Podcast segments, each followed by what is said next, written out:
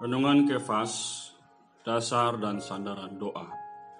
Ibrani pasal 10-19 berkata, Jadi saudara-saudara, oleh darah Yesus kita sekarang penuh keberanian dapat masuk ke dalam tempat kudus. Saudara-saudari, teman-teman sekalian, manusia terpisah dengan Allah dan diusir dan dari Taman Eden karena dosa. Namun karena Tuhan Yesus telah mencurahkan darahnya melalui kematian di atas salib, manusia sudah didamaikan dengan Allah. Di dalam kehidupan sehari-hari, kita tidak luput dari pelanggaran-pelanggaran dan juga dosa-dosa. Pelanggaran-pelanggaran dan dosa-dosa itu menjadi pemisah antara kita dengan Allah. Oleh karena itu, apabila kita hendak berdoa, kita perlu memiliki dasar agar kita dapat berkontak dengan Allah. Dasar kita berdoa adalah darah Yesus yang telah dicurahkannya bagi kita. Dengan darahnya kita dapat dengan berani datang kepada Allah, berkontak dengan dia di dalam doa.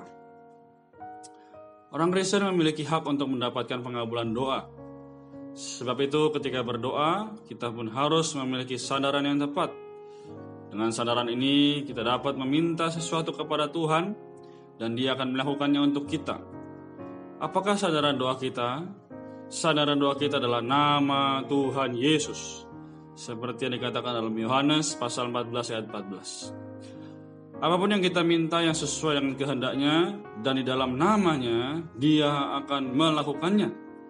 Jadi, Sobat Kefas, sudah berapa banyak doamu yang dikabulkan oleh Tuhan? Jika belum, apakah yang menjadi penyebabnya?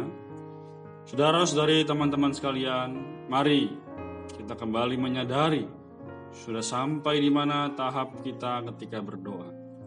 Baik, karena itu mari kita sama-sama berdoa supaya Tuhan terus memimpin kita.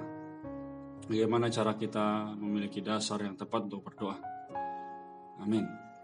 Tuhan Yesus, terima kasih untuk darahmu dan namamu. Sekarang aku punya keberanian untuk berkontak dengan Engkau dan juga sandaran untuk mendapatkan pengabulan doa. Oh Tuhan, terima kasih atas rahmat dan anugerah. Aku mengucap syukur.